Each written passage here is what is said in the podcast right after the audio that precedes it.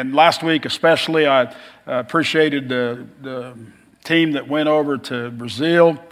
Uh, Austin kind of got into the line, and I think all of them did, but Austin specifically got into the line. I think the Lord's pushing me towards, and as a church, is that I, for weeks I, I thought, man, we think about God on Sunday, but we need to pay attention to Him more during the week. And I personally been working on that, and, and Austin kind of shared that, how the Lord really opened his eyes up, that that's an important thing. And, and I got to thinking, you know, uh, we do it because it, it benefits us too. Uh, just like the song that we sang, man, Jesus is name above all names. Uh, Jesus is that complete package. And, and we just don't think about him during the week for lift service. We think about him during the week because it will, will complete us, if you will. And, and it'll bring us to where God wants us to be. And, and that's where I believe the Lord's uh, taken us as a church, that in these last days, I want to be that complete uh, church in Christ. Uh, I want to be that, that church that, that when we sing about Christ, we mean what we're singing and, and we bring that complete package. And, and that's what Austin was talking about, bringing that complete package every day of the week in our personal lives. But I want to bring that complete package every day in our church life. And, and I want to be that church where people can go and hear the complete package and how that they can be ministered to. And, and, and I think the Lord keeps hitting me more and more on that, that part about grace and truth. I preached, I think, to kick off this year or even last year. It's been a while, but, but I can't shake the grace and truth. We need that complete package in our relationship with Jesus personally, but we need that complete package in our relationship with uh, others in this church and each other in this church. Uh, I'm going to read to you today um, from uh, probably John 8 and also Matthew 18. Um, I'm going to have John 8 on the screen behind me, but, but I've been talking to staff about it and Jim about it for the last few weeks. But I believe in the last days we're seeing two types of churches. And, and anyway, I think I'm seeing that more and more and more. And, and, and what I'm seeing is a church that is a complete package. Then I see a church over here that, that's operating in half of what God's called them to do. They're not operating in the full package. And anyway, uh, somebody in this church has sent me an email that, that even confirmed what we'd been talking about as a church body. And, and I wanted to read from John 8, uh, 1 through 11, because I think these two types of churches are pulling from this scripture and, and, and to, to be the churches that they want to be. And I'll get into that a little bit more, but, but but really, I think there's probably three types of churches the more I think about it. Because we have a church that operates on the far left, left that we might call liberal church. We have churches that operate on the far right that, that we may call judgmental or holy or now church. But the complete church is the one that, that brings all the truths of Christ together in a balance and ministers to the needs of the people. And so we see this in this scripture, and I want to just read it to you today. But John 8, 1 through 11. But Jesus went to the Mount of Olives. Early in the morning, he came again to the temple. All the people came to him, and he sat and taught them. The scribes and the Pharisees brought a woman who had been caught in adultery, and placing her in their midst, they said to him, Teacher, this woman has been caught in the act of adultery. Now, in the law, Moses commanded us to stone such a woman. So, what do you say? This they said to test him, that they might have some charge to bring against him. Jesus bent down and wrote with his finger in the ground. And as they continued to ask him, he stood up and said to them, Let him who is without sin among you be the first to throw a stone at her. So that's the grace part. You know, Jesus is making them think here a little bit. But when they heard it, they, they went away one by one, beginning with the older ones, and Jesus was left alone with a woman standing before him. Verse 10 And Jesus stood up and said to her, Woman, where are they? Has no one condemned you? And then verse 11, she said, No one, Lord. And Jesus said, Neither do I condemn you. Go and sin no more. And, and this is a scripture that, that I could see these truths in, and that, that there's two types of truth here. There's the grace truth when Jesus said, uh, uh, Had they condemned you? No. So that's the grace part. You know, they didn't condemn her, that was a grace. But Jesus then said, Neither do I go and so sin no more. That's the truth part. But I see churches just focusing on one or the other instead of both.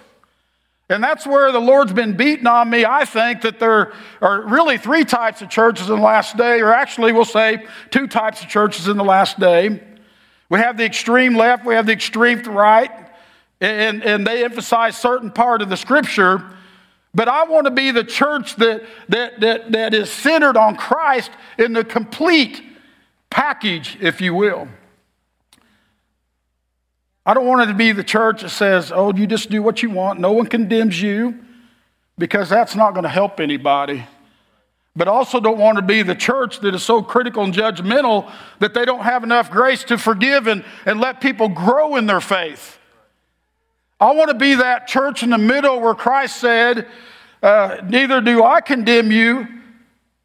Go and now sin no more. I want to be that church that brings healing into a situation because if, if we focus on just the, the grace part, there's no deliverance and, and the captive's still captive. But if we focus on the, the, just the, the harsh, tough part, there's no grace for them to grow into who God's called them to be. And so we need to be that church that, that brings in the full gospel the full promises of God so that we can minister to these needs. Now, you may not understand what I'm saying yet, so let's just use the adulterous woman. Okay? Grace alone wouldn't have brought healing completely to her life. What if she went home? Jesus said, Hey, you're good. I don't condemn you. You're, you're good. I see you. I feel you. And she goes home, and the, the lady goes to her husband, and, and she's still working and operating in uh, uh, adultery. And the husband looks at her and goes, What's going on with you? And, and she goes, Well, I've been forgiven. Jesus' grace covers me. That ain't going to fix their marriage. If she continues to operate in adultery, they're not going to be happy there. But, but if she goes home and, and, and in condemnation, and doesn't operate in the grace, it doesn't bring completion either. And what's going to bring happiness, happiness to this marriage is when the gal repents of adultery and goes and sins no more, receives the deliverance so that Christ can come in and bring healing to the marriage. And that's where I think our churches are at nowadays. They, they don't want to ask the, the people to change. They don't want to say, okay, you know, there, yeah, there's grace here, but, but sin no more. The sin's the problem. And we don't want to speak to that. And so what we do is we try to browbeat them. You got to do this, you got to do that, and there's no grace, and, and, and they don't come into it. Another example I thought of to, is the drug addict. Deal with that a lot with different ones. When they come to me, yes, they want the grace of God. They want the love of God. They want God in their life and in their presence, but they also want to be delivered from their drugs. They're tired of that lifestyle. They don't want to go to a church that says, Oh, you're good. Just do the best you can. God loves you. Continue to do your drugs. You're okay. No, they're, they're wanting help. That's why they came. And so we need to be that church that comes in and says, Yes, God loves you, God cares for you, but let's get deliverance from this so that you can be complete in Jesus Christ, so that you can be satisfied. You know, we even think about unruly kids. Grace will help us with unruly kids. I'm sure my mom cried out to God and said, Hey, Father God, I need grace. I need grace to deal with these ornery brats. But she found out real quick there needed to be a little bit more go and sin no more.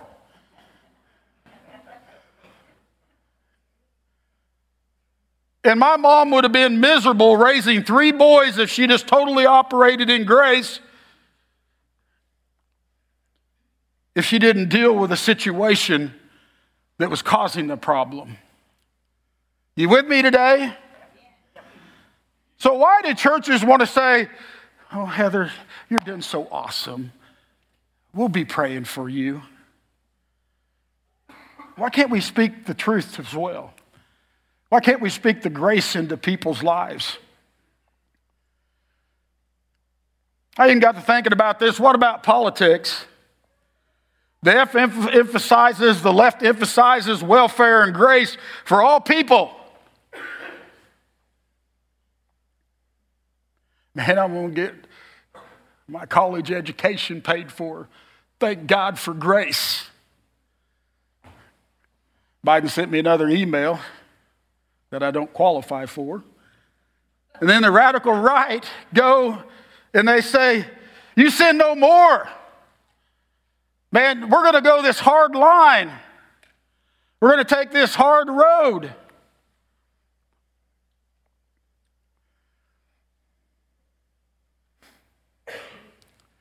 You know, I, I, I, like President Trump, but he focuses on self. And he focuses on making just America great when God has called us to not only be good in Him, but to help others be good in Him. I want that complete package.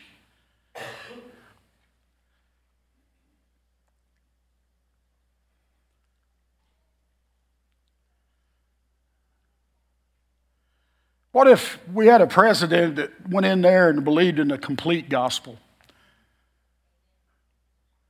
That would physically help people get off welfare and get into a job and a successful life. Even on the borders, we've had both parties, the extreme left and extreme right, have tried to fix the borders and, and tried to fix all that, and we're still in the same place. What if we had a president that was full of God's word, that believed in the full gospel? and they would fix the border. They would set up a process with grace and truth and put Jesus in the center of it, it would change things. Are you, are you with me today? Are you seeing what I'm talking about? You know, we could even talk about it in denominations. You know, the, we left the, the UMC, United Methodist Church, because they just wanted to operate fully in grace. I got you. You're good where you're at, man. We'll just do this together. And, and then you have on the other side, we wanted to operate in the truth. And so we got out, and I hope that we are centering in on grace and truth, on the full package of who God is to bring healing to those that are in sin, to bring healing to those that need Jesus.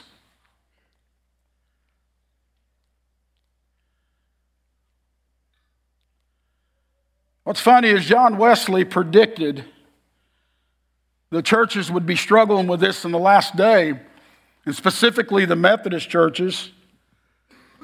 You know, he died several hundred years ago or a hundred and some years ago. But he said, My fear is not that our great movement, known as the Methodist, will eventually cease to exist or one day die from the earth. My fear is that our people will become content to live without the fire, the power, and the excitement, the supernatural element that makes us so great. In other words, the full package. That was Wesley's fear. He, he didn't care about the denomination. He, he was cared about us losing the fire, the power, the excitement, and the supernatural natural element. Meaning, whenever you see somebody delivered by the grace of God and set free from sin, man, there's nothing like it in the world. To see God come in and change the situation. But when we handcuff the Holy Spirit in our life and say, we're going to accept just, it's okay, it's okay or we're going to go to the extreme right and just be critical and judgmental, man, we bind the Holy Spirit. Appreciated Sunday school this morning. They were talking about how we need to be watchmen, watchmen for the gospel. And one of the scriptures they shared today was Romans 1:16, "For I am not ashamed of the gospel, for it is the power of God for salvation to everyone who believes." Paul knew the power in the gospel. You know that power that Paul wouldn't even have had to die for the faith. He could have pulled the Roman citizenship card, but he believed in the full power of the gospel, and so he went to his deathbed defending it. He wasn't ashamed of it. And nor should we be ashamed of the full package that, that God can come in and change our lives. Let's go to Matthew 18, and it's lengthy. So I'm just going to refer to it so you can put your finger in Matthew 18 if you want there.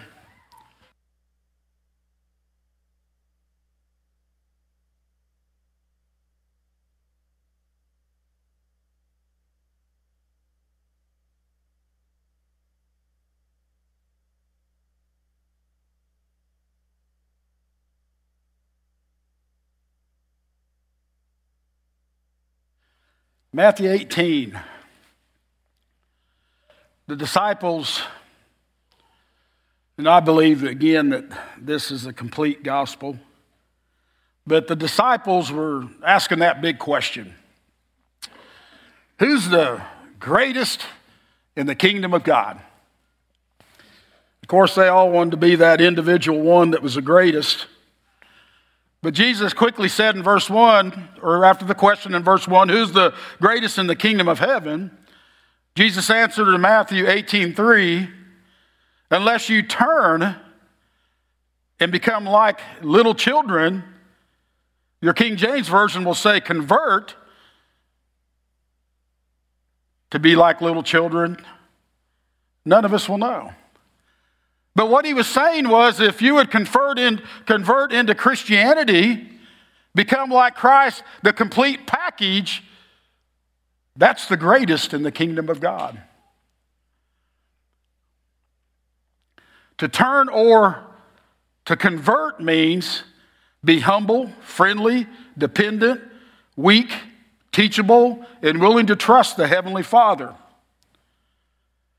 This conversion is not a, a single act of sorrow or regret, but an all embracing attitude of Christ. And it's important that we totally embrace this because it's our human nature to fall the way of this world and, and eventually get us into death. So Christ was saying there needs to be a complete turning. There needs to be a complete package, if you will, a, a complete conversion into the personality of who Christ is. That Christ came in what? Grace and in truth, John 1 tells us. And we need to be humble, friendly, dependent, weak, teachable, and willing to trust Christ in all things. And Christ wants that full conversion, that full relationship, which involves changes in areas of relationships, habits, commitments, pleasures, and just our whole view of life. That's what saving faith is. And we were talking about that in Sunday school today. But saving faith is just a complete humility, humbling ourselves before Jesus and saying, Fill me completely with who you are, full of your grace and truth, so that I can work in your world and, and you can work in my life. And I can be that person And that's the greatest person in the kingdom, meaning the most successful person in kingdom is the one that receives Christ in humility and lives for him with all they have. That's what Austin was telling us last week. So as I was thinking that, Jesus even said in Matthew 8 14, whoever humbles himself like this child is the greatest in the kingdom of heaven. But I think it's hard for us to really give in totally to Christ. And, and, and that's what I'm going to ask now. Was trying to think who's uh, up here. Gabe, you want to come up here? Yeah, you don't? You don't? Come on up here.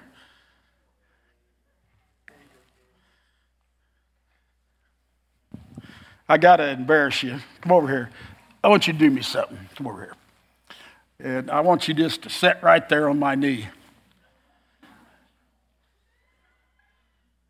Christ pulled the children in and said, Hey, the greatest in the kingdom of God is the one that comes into me in humility and not ashamed to do this. Not ashamed to come in at Christ's feet and operate in full grace, full truth. And this is what Christ was comparing us to. I believe in this scripture that Christ was saying that all the children of God or all the, the people that receive Christ are the children of God.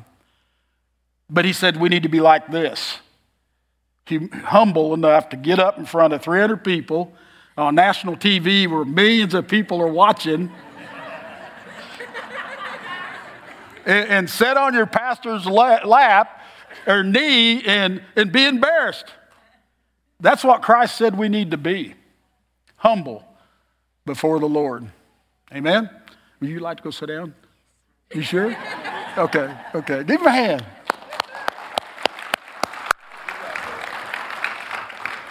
Jeremy, come here, my son. Did you hear that? Did you hear that? Oh no. Are you being reluctant this morning? Would you like to? Right here, bud. This is where I, easy. Hey, some of us are hard on Jesus like this, believe me. We beat him up like that. Uh, I was basing the whole sermon on his reaction, and I wasn't expecting this. but we must be like little children, willing to humble ourselves in front of the 300 people in church as adults. Yeah, get a picture and put it on Facebook. All your friends there, butters for you. And humbling ourselves. Humility. You want to preach soon? I'm going to go sit down. Okay. oh, man, he was sweat, sweat. Yeah, give the Lord praise. Man, his back was hot. He was sweating, and he's going to kill the pastor later on. But, but it proves that point that, that are we willing to humble ourselves? Like that little child, and Gabe, you're not a little child, you're a man of God. But, but, but he humbled himself, and, but we need to be that way as adults. And that's what Jesus said. Those that do that, those that do that are going to be greatest in the kingdom of God. Austin, those that do that are going to be greatest as they live out this life. Churches that do that are going to be able to minister into people because if, if you will, will, will humble yourself before the Lord, He will speak to you. But we have to get past all those ideas and thoughts and darts and daggers.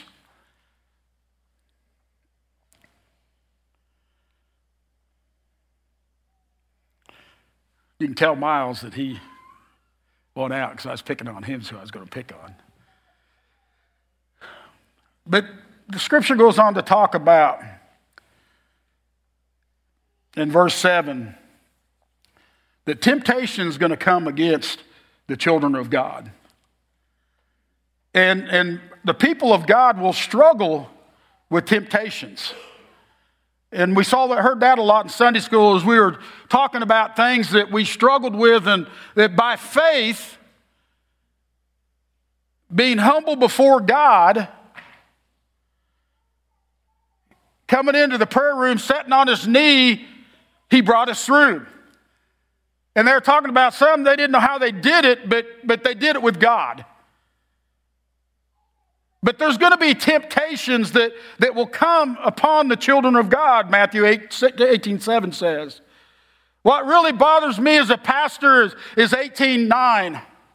Because I see this going on in the church world now, and, and the reason I complain so much about liberal churches and extreme right churches uh, I want to be that church that's a full package is because I see people struggling and walking out of churches because they're not getting the complete package. I think people's left Oakton because they're not getting the complete package. And you can say, oh, it's on them. Well, maybe God sent them here for us to help them. And we didn't use enough grace, or maybe we didn't use enough truth. But, but the Lord says that people are going to struggle with temptations. In verse 12, in verse 17, he says, Some will even go astray. And then, or, or, excuse me, in 12, and in 17, some will even be lost. And that's what concerns me. I don't want anybody to struggle or to go astray or even be lost without the church being a part of, of helping them and, and to bringing them closer to Christ, to walking them through these temptations. Because there's going to be a day, again, Matthew 18 7 says, Woe. Woe means there's a promise of judgment. When we're tempted, we're going to be judged by reaction how we respond to that temptation, to, to that sin, if you will. And so Jesus was telling the disciples to, to go to extremes in their own lives to avoid sin and temptation, but he's also telling them to go to extreme to protect each other and help each other work through these, these temptations because there is a judgment that will come. Matthew 18 5 says, These children are, are valuable and precious to him. Jesus said, Whoever receives one such child in my name receives me. And so these people are valuable to God, valuable to God, and precious to God, then they need to be valuable and precious to us. And so what I'm saying is, is in Matthew 18, 15, and 16, the church must go after people that are struggling, that have gone astray, and have, have even become lost. And we're supposed to leave the 99 and go after the one. Christ is our example to help them through their temptations. And then when they come home, we rejoice because the Lord had moved upon our situation.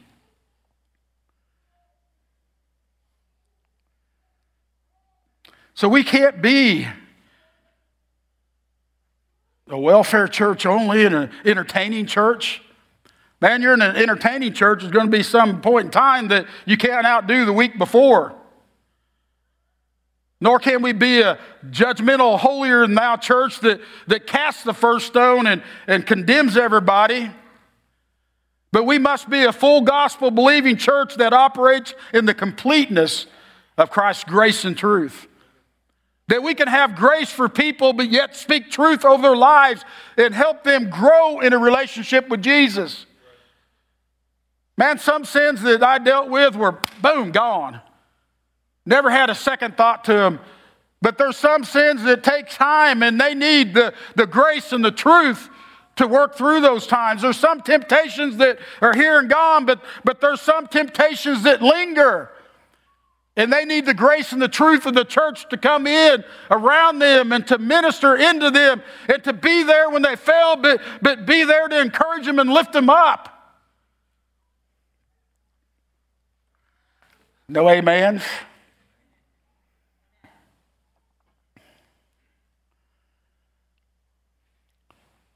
Matthew 18 6, Jesus warns us about spiritually destroying a child of God. He says, But whoever causes one of these little ones who believe in me to sin, it would be better for him to have a great millstone fastened around his neck and to be drowned in the depths of the sea. Jesus is saying in this verse that whoever spiritually destroys a child or a childlike believer will endure the greatest wrath of Christ.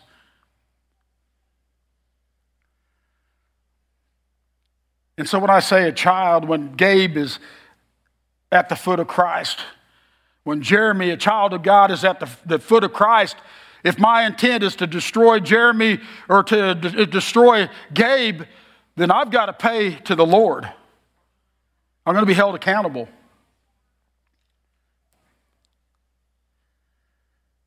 Parents, teachers, pastors, believers all should pay attention to this scripture. James 3:1 says, "Not many of you should become teachers, my brothers, for you know that we who teach will be judged with greater strictness."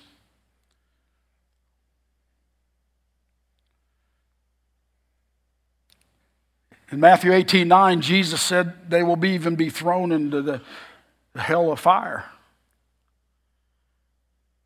Our responsibility as individuals, as believers, as parents, as teachers, as pastors, children of God, our responsibility is to instruct the children of God in the ways of God, the complete package of God.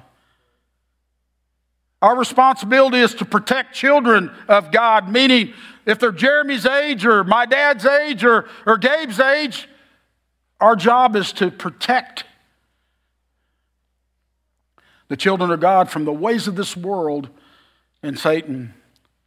And I put some thoughts down, friends, or, you know, uh, that aren't good for them, or education, or maybe even entertainment. But Life in the Spirit said it like this such a worldly entertain, such as worldly entertainment, humanistic teaching, immoral films, pornographic literature, drugs, alcohol, beverages, wicked examples, false teaching, unrighteous campaigns. When we get involved in them things, and people in our body get involved in them things, they're joining themselves with Satan. And we need to think about it that way that, that when we see this going on in our lives or, or people's lives around us, that we're joining ourselves with Satan, we need to instruct, we need to protect. We don't need to go in there and beat them up and knock them down, but we need to go in and instruct and protect. As I shared my mom earlier, she prayed for God for grace and truth, but then she brought the grace in, but also brought the mixture of truth. And that's how she raised us boys. And that's how we need to work with each other here in the church. There needs to be grace, there needs to be truth as we build and instruct and protect each other into God's children.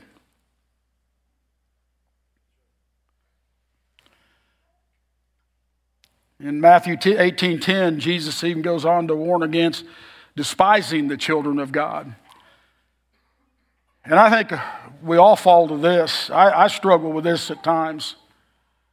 But see that you do not despise one of these little ones. Despise means to look down on with disrespect or, or say one of God's children is worthless or to distaste or hate, dislike another child of God. Jesus warned us don't despise. Don't despise each other.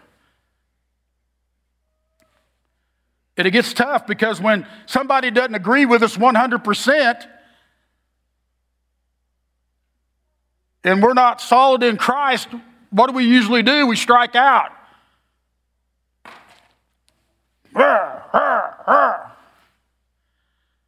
And again, guys, if, if, if President Trump or Biden are in there for running for president, I'm going to vote for Trump. But it bugs me that President Trump strikes out at people in unchrist ways, tearing down people, disrespecting people because they don't agree with him. That isn't my hero. Jesus said to not despise someone not to look down on with disrespect or to think they're worthless or detest them or hate them.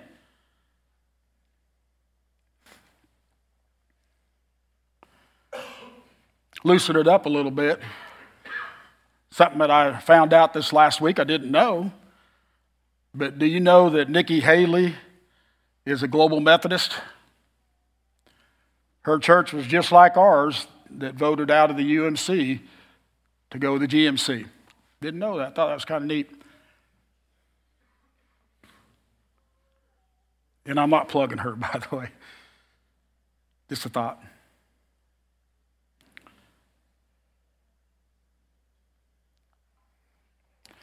I think Jesus is telling the disciples and telling us to, to elevate the value we place on believers. For one reason, because they're valuable to God. And God places a value on all people. You know that, that Matthew 8:10, a lot of people struggle with that scripture because it's talking about the angels in heaven, that their angel in heaven. That's where they get the scripture from, and where they say that all of us have a guardian angel. But that's also saying that a believer, a child of God, is so highly esteemed and valuable to God that He's reserved them a place in heaven already. So when somebody accepts Christ as their Lord and they got a lot to work on, like I did, they got a place in heaven and they're valuable to God. And because of that, we need to place value on them and not disrespect them, despise them, or spiritually try to destroy them.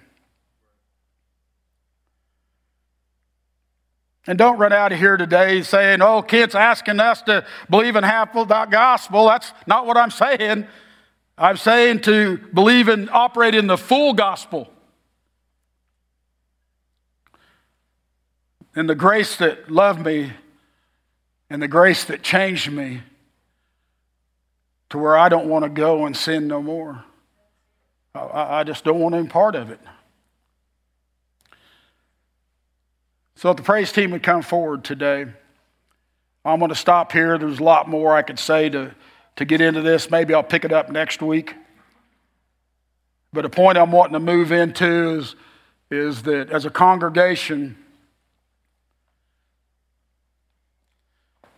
when our people are hurting and become distant, we need to pursue them in humility, love, regret, and self examination until they return home.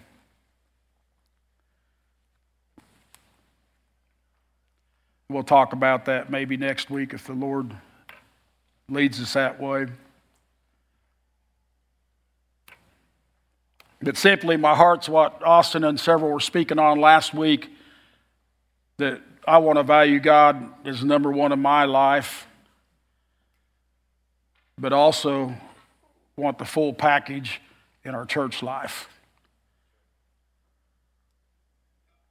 So, salvation, guys, you want to be the greatest and you want to be the most awesome person.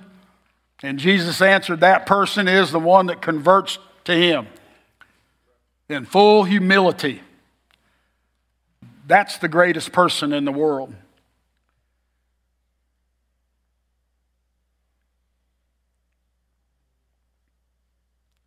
As I thought today, some of you in here might be struggling and thinking about quitting, giving up on church and on Jesus. I don't want you to do that. I want to be able to minister in your life, and most importantly, Jesus does because you're valuable. You're important to Him, and you're important to me and, and to this body.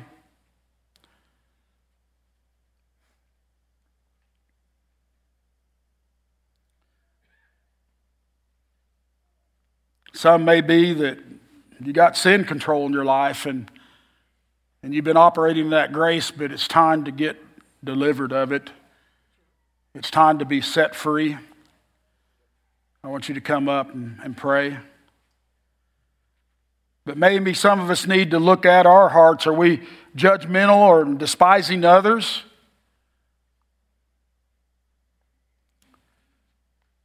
Maybe we're not operating in the full gospel and, and we're tearing people down.